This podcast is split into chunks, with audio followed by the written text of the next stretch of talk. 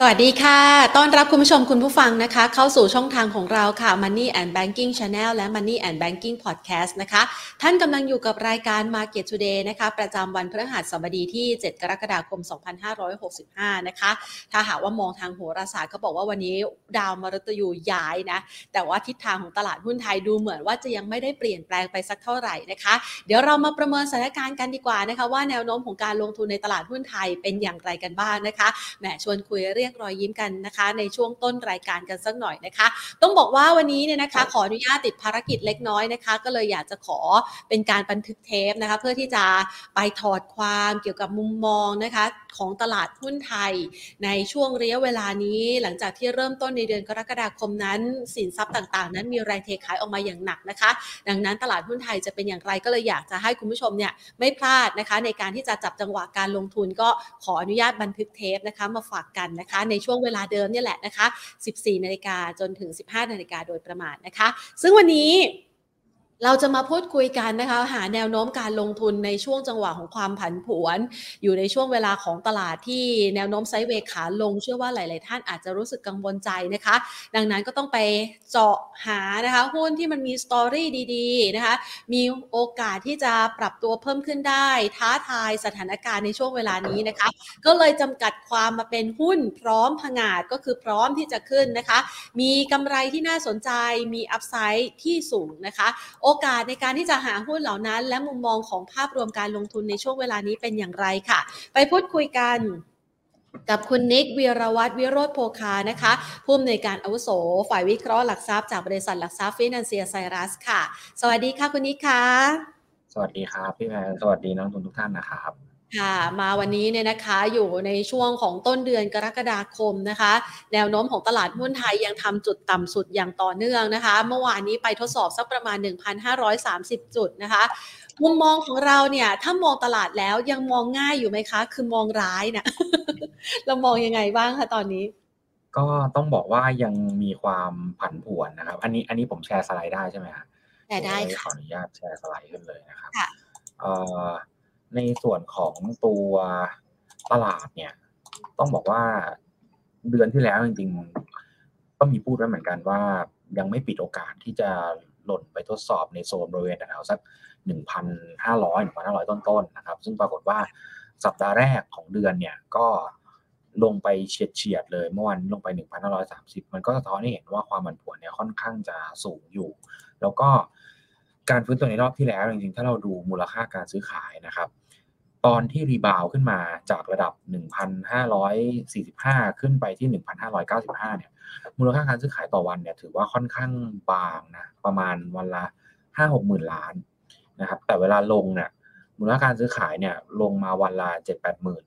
นะครับ หรือในช่วงก่อนหน้าเนี่ยเป็นแสนด้วยซ้ำเพราะฉะนั้นเนี่ย อันนี้มันจะท้อนให้เห็นอยู่แล้วว่าการฟื้นตัวเนี่ยมันยังดูไม่ได้แข็งแรงมากนะครับ ดังนั้นเนี่ย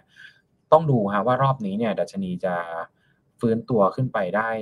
แข็งแล้วก็มูลค่าการซื้อขายเนี่ยหนาแน่นขนาดไหน ถ้าเกิดว่ามูลค่าการซื้อขายเริ่มหนาแน่นขึ้นมาในช่วงที่ตลาดฟื้นตัวเนี่ยอันนี้เราอาจจะยังพอเบาใจได้บ้างนะครับเอ่อแต่ทั้งนี้ทั้งนั้นเนี่ยก็ยังมองเหมือนเดิมครับว่าโอกาสที่จะลงไป test แถวๆสักพันห้าหรือพันห้าร้อยี่สิบบวกลบนะให้กรอบตรงนี้แล้วกันนะครับค่ะยังมีคือความเป็นไปได้อยู่นะฮะอ่าแต่ว่าเรามองว่าลงไปเนี่ย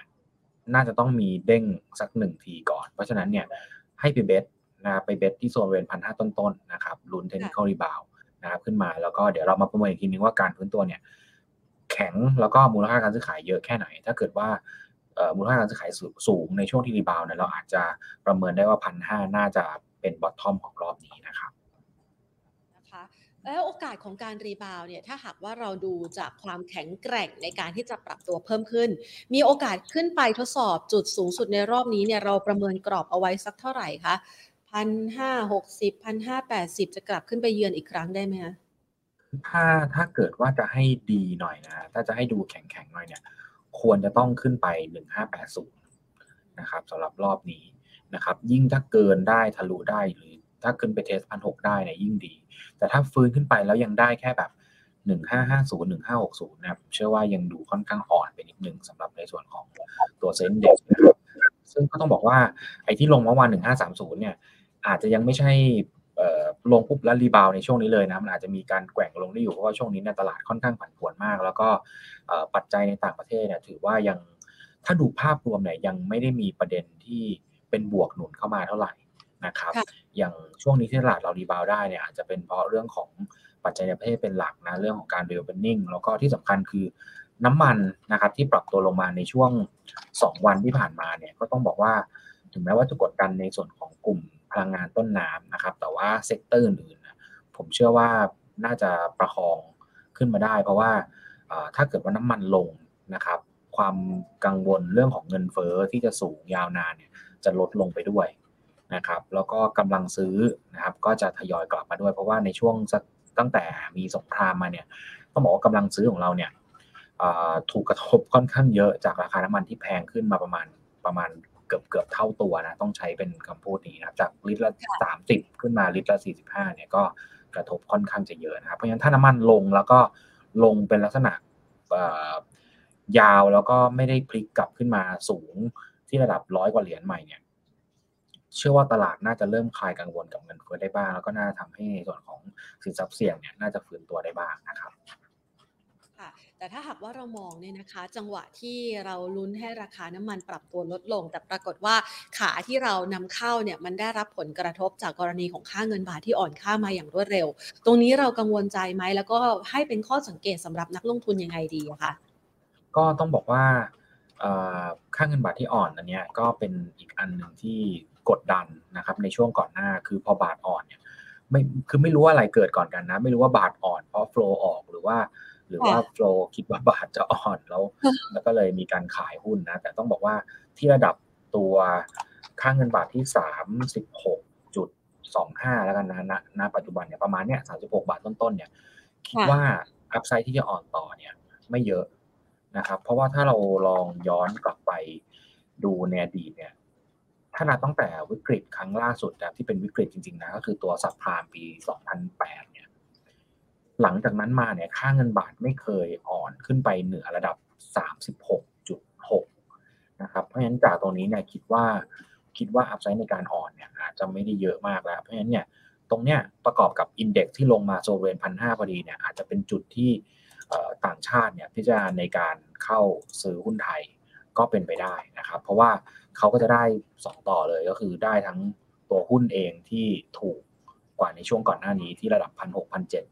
กับอีกอันหนึ่งคือมีโอกาสที่ได้กำไรจากค่าเงินด้วยนะครับถ้าดูจากชาร์ตบนบนหน้าจอเนี่ยจะเห็นค่อนข้างชัดว่า 36.6 เนี่ย ไม่เคยอ่อนเกินนี้นะครับ แล้วก็เชื่อว่าแบงก์ชาติเนี่ย ไม่น่าจะปล่อยให้อ่อนเกินนี้เหมือนกันเพราะว่าถ้าอ่อนกว่านี้อะมันจะมันจะกระทบกับเรื่องของ การนำเข้าแล้ว แล้วก็อย่างที่พี่แพนบอกนะครับว่าบ้านเราก็นำเข้าน้ำมันดิบเนาะเพราะฉะนั้นราคาน้ำมันลงแต่บาทอ่อนเนี่ยสุดท้ายเราไม่ค่อยได้ประโยชน์เท่าไหร่นะเพราะฉะนั้นเนี่ยคิดว่าบาทไม่น่าจะอ่อนเกิน 36.6 นะครับ หรือถ้าวงกลมก็คือ 36.5 บวกลบตรงนี้ครับค่ะ ดูเหมือนว่าพอพูดถึงเรื่องของแบงก์ชาติเนี่ยนะคะ มันก็มีอยู่อีกสองทางเหมือนกัน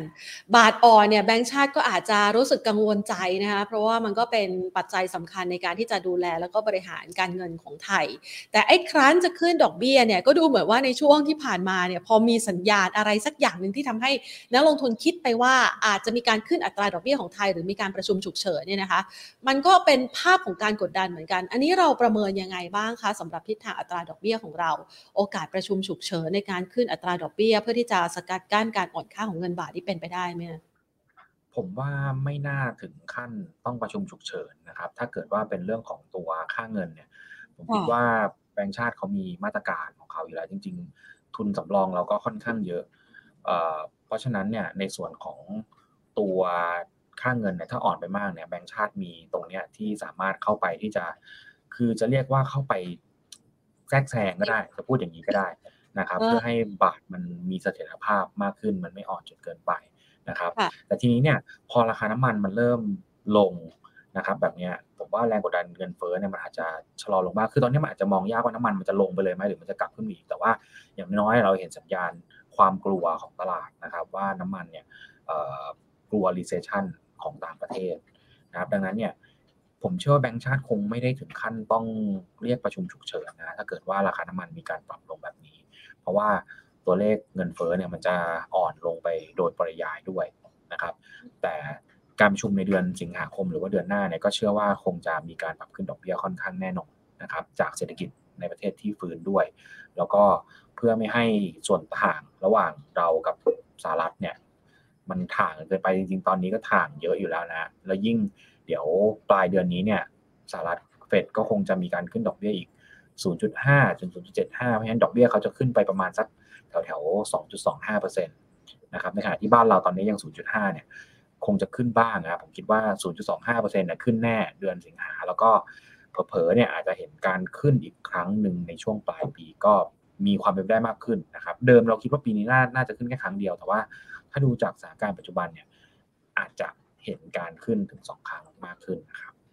ค่ะ จุดพลิกผันหรือว่าจุดที่อาจจะเป็นตัว confirm การกลับตัวของตลาดหุ้นไทยนะคะ หลังจากที่เรามองจุดต่ำสุดรอบนี้เนี่ยเอาไว้สักประมาณพันห้าต้นๆ จะให้คุณผู้ชมสังเกตจากปัจจัยอะไรดีคะการประชุมเฟดเหรอ หรือว่าเรื่องของแนวโน้มของค่าเงินดีเราประเมินยังไงบ้างสำหรับจุดกลับตัว แล้วก็ปัจจัยที่จะเข้ามาช่วย confirm ตรงนี้ค่ะ ครับ คือผมว่าสาเหตุหลักๆที่ทำให้ ตลาดผันผวนช่วงนี้คือตลาดค่ะยังไม่มั่นใจนะครับว่าเงินเฟ้อเนี่ยจะลงได้เร็ว แล้วก็เศรษฐกิจเนี่ยจะชะลอแล้วก็ไม่เกิด recession หรือเปล่าอันเนี้ยตลาดยังค่อนข้างเอ่อชั่งใจอยู่ เพราะว่ามันก็มองค่อนข้างยากนะเพราะว่าเงินเฟ้อเนี่ยมันมาแล้วตอนนี้ แต่ recession ที่ที่ตลาดกังวลเนี่ยถ้าจะเกิดก็คงจะเกิดในช่วงปีหน้านะครับ ดังนั้นเนี่ยเอ่อ ถึงบอกว่าไตรมาสสามเนี่ยเป็นช่วงหัวเลี้ยวหัวต่อนะครับ ถ้าเราเห็นสัญญาณเงินเฟ้อลงชัดในช่วงไตรมาสที่สามเนี่ยผมเชื่อว่าตลาดอาจจะหาบอททอมเจอ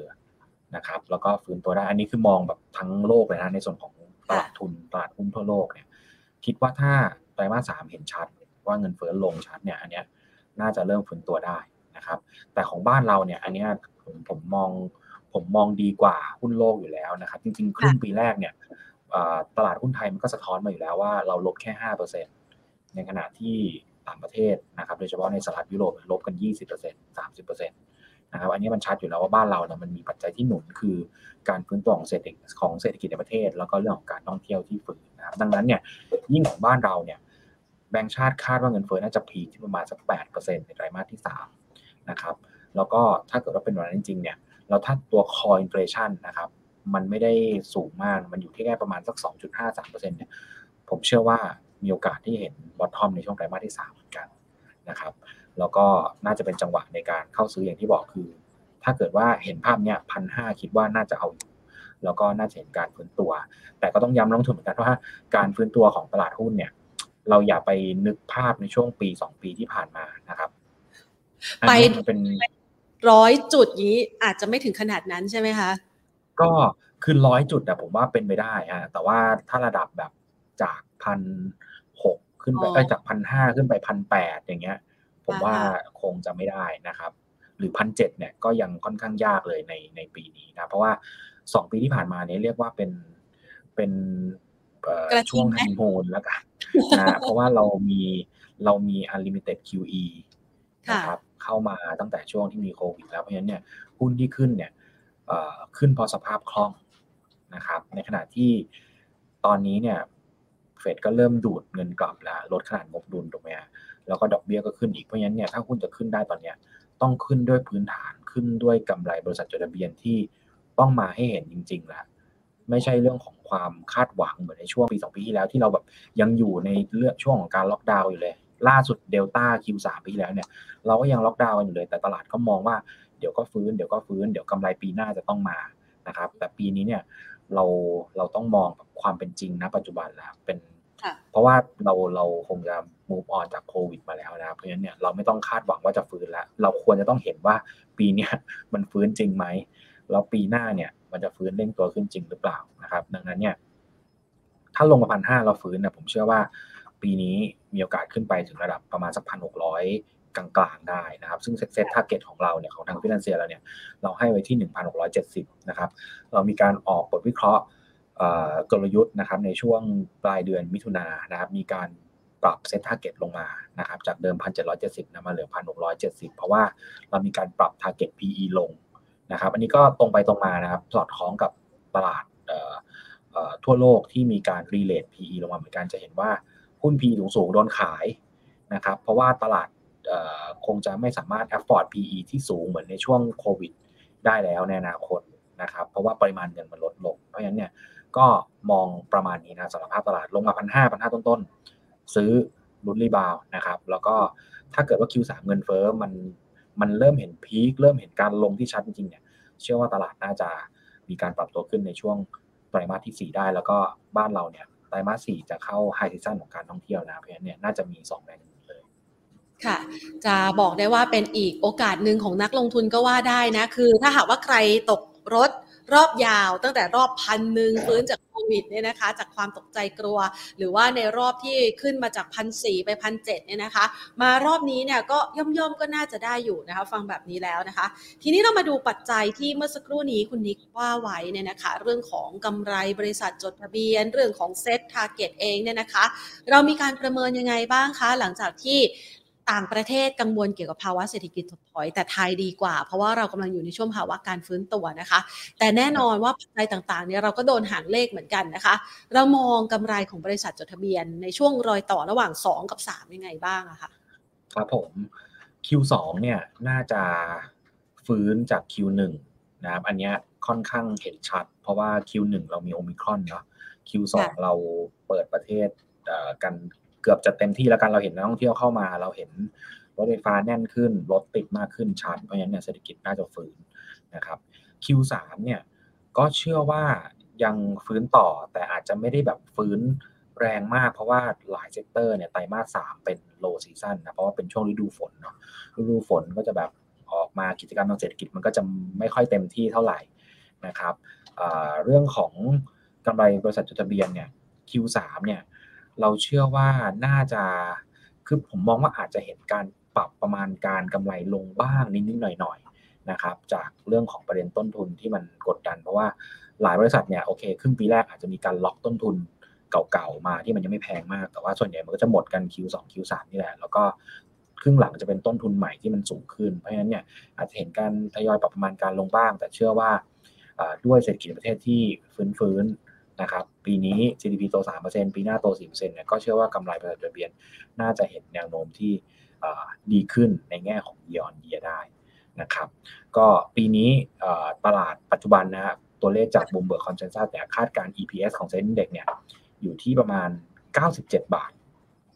นะประมาณ 97 บาท เพราะฉะนั้นที่ระดับ 1,550 ตรงเนี้ยนะครับมันก็จะ เทียบเคียงเป็นระดับ PE เนี่ยประมาณสักแถวแถว15.6 15.7 เท่านะครับซึ่งก็ถือว่าถูกลงกว่าช่วงก่อนหน้านี้นะก่อนหน้านี้เราเทรดกัน 10 17นะ16 17 เท่าก็ถือว่าดีขึ้นนะครับแล้วก็โซนมา 15 กลางๆเนี่ยมันก็ถือว่าใกล้เคียงกับค่าเฉลี่ยในอดีต 10 ปีย้อนหลังนะครับเพราะฉะนั้นเนี่ยมันก็เลยสุดท้ายมันก็เลยเรียกว่าไปสอดคล้องกับที่เราประเมินนะครับว่าที่ระดับพันห้าเนี่ย PE ประมาณสัก 15 ต้นๆเนี่ยมันก็น่าจะพอยืนได้นะครับ แล้วก็ในแง่ของกำไรก็น่าจะคือต้องให้เวลาเขาหน่อยนะครับ ช่วงนี้เป็นช่วงของการฟื้นตัวแต่คิดว่า Q4 จะเห็นชัดนะว่ากำไรบริษัทจดทะเบียนเนี่ยจะกลับมาค่อนข้างดีโดยเฉพาะในส่วนของภาคการท่องเที่ยว แล้วก็หลายๆ sector ของเราเนี่ยเกี่ยวข้องกับการท่องเที่ยวค่อนข้างเยอะนะครับ ไม่ว่าจะเป็นจริงๆค้าปลีกเนี่ยต่างชาติเข้ามาเขาก็มาซื้อของมาอะไรกันนะครับ property เองต่างชาติเข้ามาได้ก็สามารถเข้ามาซื้อ property ได้ มันก็ค่อนข้าง relate เยอะเหมือนกันสำหรับเรื่องของภาคการท่องเที่ยวค่ะ คะพอดูจาก PE แล้วก็ดูน่าจะเป็นอีกปัจจัยหนึ่งที่ทำให้นักลงทุนนั้นสามารถที่จะเข้ามาช็อปหุ้นนะคะ ได้อย่างค่อนข้างสบายใจกว่าในช่วงก่อนหน้า เพราะว่าช่วงก่อนหน้าถ้าพูดง่ายๆคือก่อนหน้านี้แพงกว่านะมาตอนนี้ก็ดูราคาเริ่มสมเหตุสมผลมากขึ้นนะคะ ทีนี้คุณนี้คะอย่างที่เมื่อสักครู่นี้เนี่ยตั้งแต่ช่วงต้นรายการจนมาถึงณตอนนี้เนี่ยนะคะคุณนี้ก็พอจะใส่รายละเอียดเกี่ยวกับรายกลุ่มไว้แล้วล่ะว่า กลุ่มไหนที่ดีกลุ่มไหนที่อาจจะดูไม่ค่อยสู้ดีนะคะ ถ้าเราลองแยกนะคะ กลุ่มที่มีเสน่ห์กับกลุ่มที่ไม่มีเสน่ห์หรือว่าที่ต้องระมัดระวังต่อจากนี้เนี่ย เราพอจะแยกให้คุณผู้ชมเห็นได้ยังไงบ้างคะ เราจะจัดแลนกิ้งยังไงดีคะก็ถ้ามองจากภาพใหญ่อย่างที่บอกนะครับว่า ถ้าดูปัจจัยภายนอกกับภายในเนี่ย ปัจจัยภายนอกดูเสี่ยง แล้วก็ดูแย่กว่าภายในประเทศ ไม่ว่าจะเป็นเงินเฟ้อเขาที่สูงกว่า แล้วของเขาเนี่ยเขาไม่ได้สูงแค่ headline นะตัว core inflation เขาอะก็สูงด้วยครับห้าเปอร์เซ็นต์ นะครับหกเปอร์เซ็นต์กันครับอันนี้อย่างแรกเรื่องของโอกาสที่เกิด recession เนี่ยต่างประเทศมีมากกว่าเราบ้านเราเรียกว่าโอกาสแทบเรียกว่าเป็นศูนย์แล้วกันที่จะที่จะ recession อยู่ที่ว่าจะฟื้นเร็วแค่ไหนมากกว่านะครับเพราะฉะนั้นเนี่ยถ้ามองอย่างเงี้ยแปลว่าหุ้นไทยน่าจะดีกว่าหุ้นต่างประเทศถูกไหมฮะเพราะฉะนั้นหุ้นที่เป็น global play เนี่ยก็น่าจะ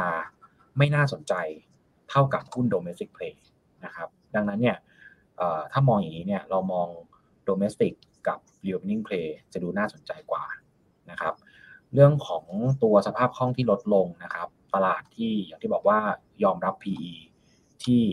สูงได้ไม่เท่ากับปี 2 ปีที่ผ่านมา เพราะฉะนั้นหุ้น tech หุ้น growth หุ้น PE สูงต่างๆเนี่ยยังมองว่ายังไม่น่าสนใจนะครับ เพราะว่าตลาดน่าจะชอบ value play มากกว่านะฮะทีนี้เนี่ยถ้าเจาะลึกลงไปอีกว่าแล้ว value play domestic แล้วก็ reopening เนี่ย sector ไหนน่าสนใจ ถ้าเรามองว่าตอนนี้เนี่ยกำลังซื้อเราโดนกระทบจากราคาน้ำมันที่ยังสูงอยู่เนี่ยเงินที่เหลืออยู่หลังจากเติมน้ำมันแล้วกันนะเพราะน้ำมันยังไงก็ต้องเติมนะครับ เงินที่เหลืออยู่หลังจากเติมน้ำมันเนี่ยเราก็ถามตัวเองว่าแล้วเราถ้าเราจะจะจะซื้อสินค้าอะไรนะครับมันก็สุดท้ายมันก็กลับไปที่สินค้าบริการจำเป็นก่อนนะครับพวกสินค้าฟุ่มเฟือยสินค้าไอทีแกจิตต่างๆ ที่เราซื้อกันไปเยอะมากในช่วงปี 2 ปีที่ผ่านมาเนี่ย ปีนี้เราคงจะไม่ซื้อซ้ำหรือว่า replace ในระยะเวลารวดเร็วอยู่แล้วนะครับดังนั้นเนี่ยมันก็จะตอบได้เป็น sector ประมาณนี้ครับคือค้าปลีกนะครับผมว่าเล่นได้แต่ต้องเป็นตัวที่เกี่ยวข้องกับสินค้าอุปโภคบริโภคนะครับกลุ่มอาหารนะฮะผมเชื่อว่าราคาเนื้อสัตว์ยังคงดีต่อเนื่องตลอดทั้งปีนะครับคือเราอาจจะแบบดูแบบโหเนื้อเนื้อสัตว์แพงนะครับ แต่ว่า คือเราหลีกเลี่ยงไม่ได้ เราก็ต้องซื้อเพราะฉะนั้นเนี่ยเราก็ไป hedge โดยการซื้อหุ้นในกลุ่มอาหารเอาได้นะฮะได้ละสอง sector นะครับ ก็ปัจจัยสี่ทั้งนั้นนะครับ กลุ่มการแพทย์นะครับ ผมคิดว่ามีความน่าสนใจ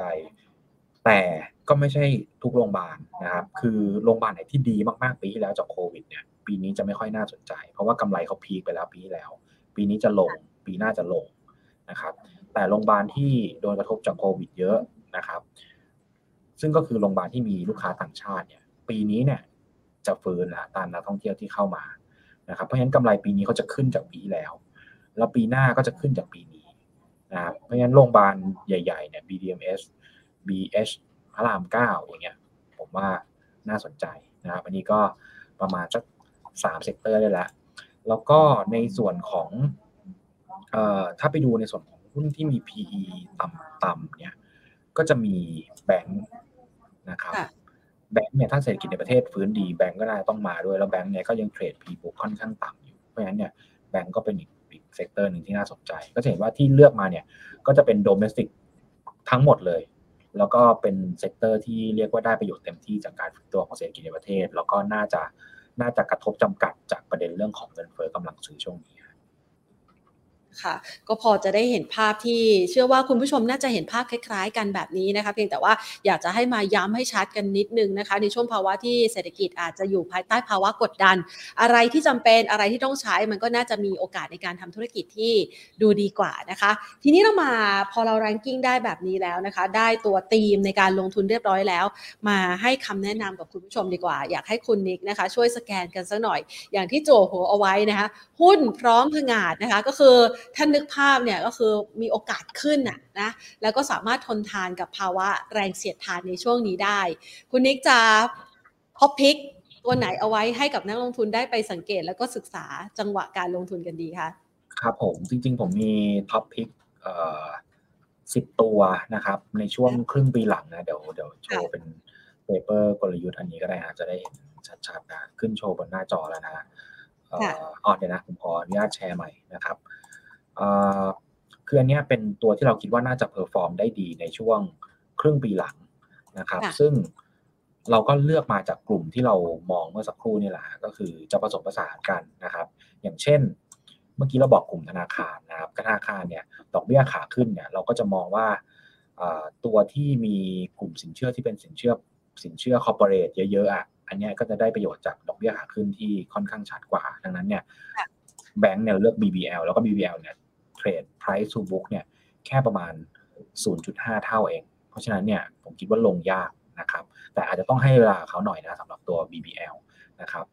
ตัวที่ 2 อันนี้เป็นเป็นรับเหมา CK ก็เดี๋ยวจะมีประมูลสายสีส้มนะครับ ยื่นซองกันปลายเดือนนี้เพราะฉะนั้นคิดว่าก็น่าจะมี catalyst บวกนะครับ แล้วก็กลุ่มค้าปลีกนะครับ ก็จะมี CPN เป็นผู้ให้เช่านะฮะคือ CPN อยู่ในกลุ่ม property แต่ว่าอยู่ใน retail business นะครับ เพราะฉะนั้นเนี่ยก็จะได้อานิสงส์จากการฟื้นตัวจาก traffic เข้าห้างที่มากขึ้นนะครับค้าปลีกเมื่อกี้พูดไปแล้วเราเลือกเป็นแม็คโครมานะครับ อสังหาเป็นออริจินโรงพยาบาลเป็นพระรามเก้านะครับ แล้วก็จะมีอาหารอีกตัวหนึ่งเป็นเครื่องดื่มคือเซ็ปเป้นะครับ ที่เหลือเนี่ยก็จะมี reopening สองตัวก็คือเป็น SHR กับ SISB แล้วก็ TFG อันนี้ก็ตรงไปตรงมาเลยครับ เป็นเนื้อสัตว์ อันนี้ก็จะเป็น 10 ตัวที่เราเลือกในช่วงครึ่งปีหลัง ซึ่ง หลายตัวเนี่ยขยับขึ้นมาแล้วนะอย่างพระรามเก้าเนี่ยเราเลือกกันไปช่วงปลายปลายเดือนที่แล้ว ตอนนี้มันขึ้นมาจนเกือบจะเต็มเป้าแล้ว ถ้าถ้าในนี้แล้วกันนะถ้าในนี้ถ้าเอาตัวที่ผมมองว่ายังน่าจะขึ้นได้เยอะอัพไซด์เปิดกว้างเลยเนี่ยผมมองที่แมคโครนะเพราะแมคโครเนี่ยราคาตอนเนี้ยต่ำมากนะครับ ต่ำกว่าตอนเพิ่มทุนซื้อโลตัสปีที่แล้วมากนะครับ แล้วก็ผลเงินงานเนี่ยอยู่ในช่วงของการฟื้นตัวเหมือนกันเพราะฉะนั้นเนี่ยผมเชื่อว่า แมคโครเนี่ยค่อนข้างที่จะน่าสนใจทั้งในเชิงของตัว downside ที่จำกัดนะครับ ในแง่ของ upside ของราคาจากจากการปรับลงที่เยอะในช่วงก่อนหน้า แล้วก็ที่สำคัญคือกำไรนะครับที่อยู่ในแนวโน้มขาขึ้นแล้วก็ฟื้นตัวนะผมเชื่อว่าเลือกหุ้นแบบนี้เลือกหุ้นที่อยู่ที่ฐานข้างล่างเนี่ย โอกาสจะแพ้เนี่ยผมว่ายาก นะครับนะคะ คือเมื่อสักครู่นี้เนี่ยดูจาก list ตัวหุ้นนะคะ ถ้าคุณผู้ชมดูอยู่นะ cap หน้าจอเอาไว้เลยนะคะ จะได้ไปจดดูนะคะว่าตัว 10 ตัวที่คุณนิกให้ไว้เนี่ยนะตัวไหนมันขึ้นไปแล้วบ้าง เพราะว่าบางตัวเนี่ยอย่างกรณีที่เมื่อสักครู่นี้ดูซิเป้นี่ก็ขึ้นไปแล้วใช่ไหมคะ ใช่ใช่ครับซิเป้ก็ขึ้นมาค่อนข้างเยอะ แล้วก็ถ้าแบบเนี้ยก็หาจังหวะตอนเขาพักอะฮะเราเข้าไปซื้อดีกว่าไปไล่ราคา คือตลาดแบบเนี้ย ไม่ได้จำเป็นต้องไล่ราคาเลยเพราะว่ามันมันจะมีจังหวะแบบเหวี่ยงผันผวน หรือว่าวันนี้บวกอีกวันหนึ่งก็ปรับลงมาลบเพราะฉะนั้นเนี่ยเน้นเป็นลักษณะการย่อซื้อได้นะสำหรับตัวไหนที่อาจจะแบบดูขึ้นมาค่อนข้างแรงเนี่ยอย่างอย่าง TFG เนี่ยจริง TFG เราแนะนำมาตั้งแต่สมัยสี่ห้าบาทเนี่ยแล้วมันก็ขึ้นเป็นลักษณะกราฟชันๆแบบนี้นะเพราะฉะนั้นรอจังหวะย่อๆลงมาหกบาทหรือต่ำกว่าอย่างเงี้ยก็สามารถเข้าไปรับได้ คือถ้าหากว่าเราดูจากทรงกราฟเนี่ยนะคะ ถ้าดูแมกโรเนี่ยดูง่ายเลยนะ เพราะว่ามันอยู่ฐานที่ต่ำนะคะ จังหวะช็อปจังหวะซื้อก็คือเลือกจากแถวๆนี้เนี่ยยังพอมี upside อยู่ แต่ถ้าดูจากกราฟเมื่อสักครู่นี้ไม่ว่าจะเป็น TFG หรือว่าจะเป็นตัวเซ็ปเป้ดูจากทรงกราฟมันเป็นขาขึ้นแบบนี้จังหวะพักตัวนี่เราจะให้คุณผู้ชมสังเกตได้ยังไงบ้างคะครับผมก็จริงๆ คือเราดูพื้นฐานเป็นหลักเนาะ ราคาเป้าหมายอย่างเซ็ปเป้เนี่ยเราให้ 43 บาทนะครับแล้วก็ TFG เราให้อยู่ 7 บาท 50 ทีนี้เนี่ยถามว่าสเป้ราคานี้เนี่ยซื้อได้ไหม ถ้าเทียบจาก upside 43บาทเนี่ยก็สามารถซื้อได้นะครับแล้วก็ถ้าดูจากจากกราฟเนี่ยเราเอาไว้หา timing ในการเข้าซื้อเนี่ยนะก็เห็นว่ามันจะมีจังหวะที่เขาแบบอาจจะมีแกว่งลงมาโซนประมาณสักแถวๆ35โซนประมาณเนี้ยก็สามารถเข้าไปซื้อได้นะครับส่วน TFG เนี่ยด้วยความที่ขึ้นมาค่อนข้างแรงเนี่ยก็ ก็ต้องต้องต่อราคาเขาเยอะหน่อยนะครับ อาจจะมองที่โซนประมาณสักแถวแถวหกบาทห้าปลายปลายก็จะก็จะเหมาะกว่านะครับนะคะก็จะได้เป็นจุดที่ให้คุณผู้ชมได้ไปเป็นหลักพิจารณาด้วยนะคะ ทีนี้เรามาดูกลยุทธ์การลงทุนบ้างให้ท็อปพิกเอาไว้ 10 ตัวแล้วเนี่ยนะคะ ในแต่ละตัวก็ต้องไปเลือกดูนะ เพราะว่าบางทีราคาขึ้นไปแล้วก็อย่าไปตามแบบ เขาเรียกอะไรไร่ราคาใช่ไหมคะ ทีนี้เรามาดูกลยุทธ์บ้าง คือในช่วงจังหวะนี้มันอาจจะมีแพนิคนะคะ หรือว่าแนวโน้มของไซด์เวย์ในลักษณะของการซึมตัวหลง เราจะให้คุณผู้ชมจัดพอร์ตการลงทุนเพื่อที่จะรอรับการซื้อรอบนี้เนี่ยยังไงบ้างคะคุณนิกตัวที่ซื้อหรือตัวที่รอได้เราแนะนํำยังไงเอ่อก็ในส่วนของตัวภาพของตลาดนะครับ คือ อย่างที่บอกฮะก่อนหน้านี้เนี่ยตอนที่อยู่ระดับบริเวณ 1,600 จุด ตอนนั้นเราให้ซื้อไปไม้ล่าสุดไป ก็อาจจะมีผลขาดทุนอยู่บางส่วนนะครับ แต่ว่าเงินสดที่ถืออยู่ประมาณสัก 40%แล้วกันนะครับที่ที่เรามองว่าตอนนั้นควรจะต้องถือหุ้นสัก 60 เหลือเงินสดไว้หน่อยเผื่อตลาดลงมา ทีนี้เนี่ยย่อลงมาโซนประมาณพันห้าพันห้าต้นๆเนี่ยน่าจะสามารถเข้าไปซื้อหรือว่าสะสมได้ประมาณสักสิบเปอร์เซ็นก่อนคืออย่าอย่าเพิ่งไปใส่ตัวนะครับทยอยสะสมแล้วก็อย่างที่บอกคือ แบ่งเงินสดไว้บางส่วนนะครับ แล้วก็ที่สำคัญคือเลือกหุ้นให้ถูกผมว่าอันเนี้ยตอนเนี้ยผมว่าตลาดเนี่ยทุกคนพร้อมพร้อมรอจังหวะซื้อแหละที่บริเวณพันห้าแต่ทีนี้ซื้อตัวไหนซื้อ sector ไหนเนี่ยก็อย่างที่ได้กล่าวเมื่อสักครู่นะตอนนี้ตอนนี้เนี่ยความไม่แน่นอนสูงก็อยู่ใน sector ที่เป็น sector ที่เรียกว่าค่อนข้างเกี่ยวข้องกับสินค้าบริการจำเป็นไปก่อน แต่ว่าถ้าเกิดว่าตลาดแบบเริ่มเห็นชัดแล้วทีนี้เนี่ยผมว่าหุ้นที่เป็นแบบ หุ้นที่เสี่ยงมากขึ้นนะครับ น่าจะสามารถขยับตัวขึ้นตามได้นะครับ เพียงแต่ว่าอาจจะใช้เวลาอีกสักเนี่ยฮะไตรมาสสามเนี่ยผมว่าน่าจะรู้เรื่องแล้วว่าจะขึ้นหรือจะลงนะครับ ซึ่งสำหรับเราเนี่ยเรามองว่าด้วยเศรษฐกิจในประเทศที่ค่อนข้างโอเคเนี่ยผมมองว่าน่าจะมีจังหวะขึ้นในช่วงไตรมาสที่สี่ พอจะเห็นภาพกว้างๆนะคะ แล้วก็พอยต์คือจุดที่เราจะไปสังเกตสังกา แล้วก็หาไอเดียในการที่จะเลือกช็อปหุ้นกันแล้วนะคะ เพื่อให้คุณผู้ชมสามารถที่จะไปบริหารจัดการพอร์ตในช่วงเวลาที่หลายๆ คนอาจจะรู้สึกโอ้โหตลาดหุ้นแย่จังนะคะ มองร้ายไปแล้วนะคะ แต่ในจังหวะของความร้ายของมัน หรือว่าความที่มันซึมตัวลงแบบนี้เนี่ยก็อาจจะเป็นอีกรอบหนึ่งที่คุณผู้ชมสามารถที่จะเข้ามาช็อปหุ้นตัวที่มีปัจจัยพื้นฐานดีๆ หรือว่ามีตัวที่เป็น catalyst ที่ยังคงมีปัจจัยผลักดันได้อยู่นะคะ นี่ก็เป็นชุดหุ้นกลุ่มพลังงานคุณนิดที่นำมาฝากกันในวันนี้นะคะ วันนี้ขอบคุณคุณนิกมากเลยนะคะ ขอบคุณครับพี่แพนสวัสดีนักทุนทุกท่านนะครับค่ะนี่แหละค่ะคุณผู้ชมคะอยากจะให้คุณผู้ชมเห็นภาพกว้างๆนะคะ เพราะว่า จริง ๆ แล้วเนี่ยเวลาที่เราติดตามข่าวสารเป็นประจำทุก ๆ วันนะคะ ยิ่งมีข่าวร้ายยิ่งเห็นแรงขายนะคะของสินทรัพย์ต่างๆนะคะ หลายๆคนก็จะมองไปในเชิงของความย่ำแย่นะคะหรือว่าความร้ายนะคะของตลาดแล้วนะคะ ก็อยากจะให้คุณผู้ชมเนี่ยประเมินสถานการณ์ให้รอบด้านนะคะ เพื่อหาจังหวะในการเข้าซื้อในครั้งนี้นะคะ เอาละค่ะนี่ก็คือรายการของเรานะคะ แล้วก็รายการของเรานะคะมีโอกาสที่จะมาพูดคุยกันเป็นประจำแบบนี้นะคะกับ คุณผู้ชมกับท่านนักลงทุนได้นะคะ เพราะว่าเรามีผู้ใหญ่ใจดีให้การสนับสนุนให้เราได้มาพบเจอกันเป็นประจำแล้วค่ะ นั่นก็คือ True 5G คบกับ True ดียิ่งกว่านะคะ และทางด้านของ SCB ธนาคารไทยพาณิชย์นะคะ ที่เป็นผู้สนับสนุนให้เรามีโอกาสได้มาพูดคุยกันเป็นประจำนะคะ หวังว่า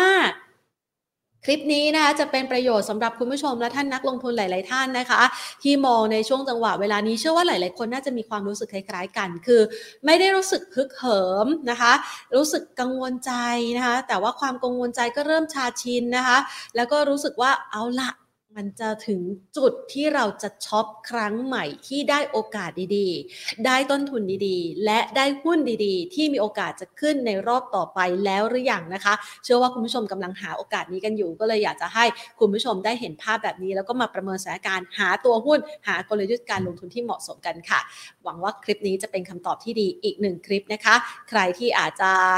ยังไม่เข้าใจหรือว่าตัวหุ้นตัวไหนนะคะกลับไปสคริปต์สคริปต์ดูแล้วก็แคปหน้าจอเอาไปศึกษาต่อกันได้นะคะ วันนี้ขอบพระคุณทุกท่านมากเลยค่ะ สวัสดีค่ะ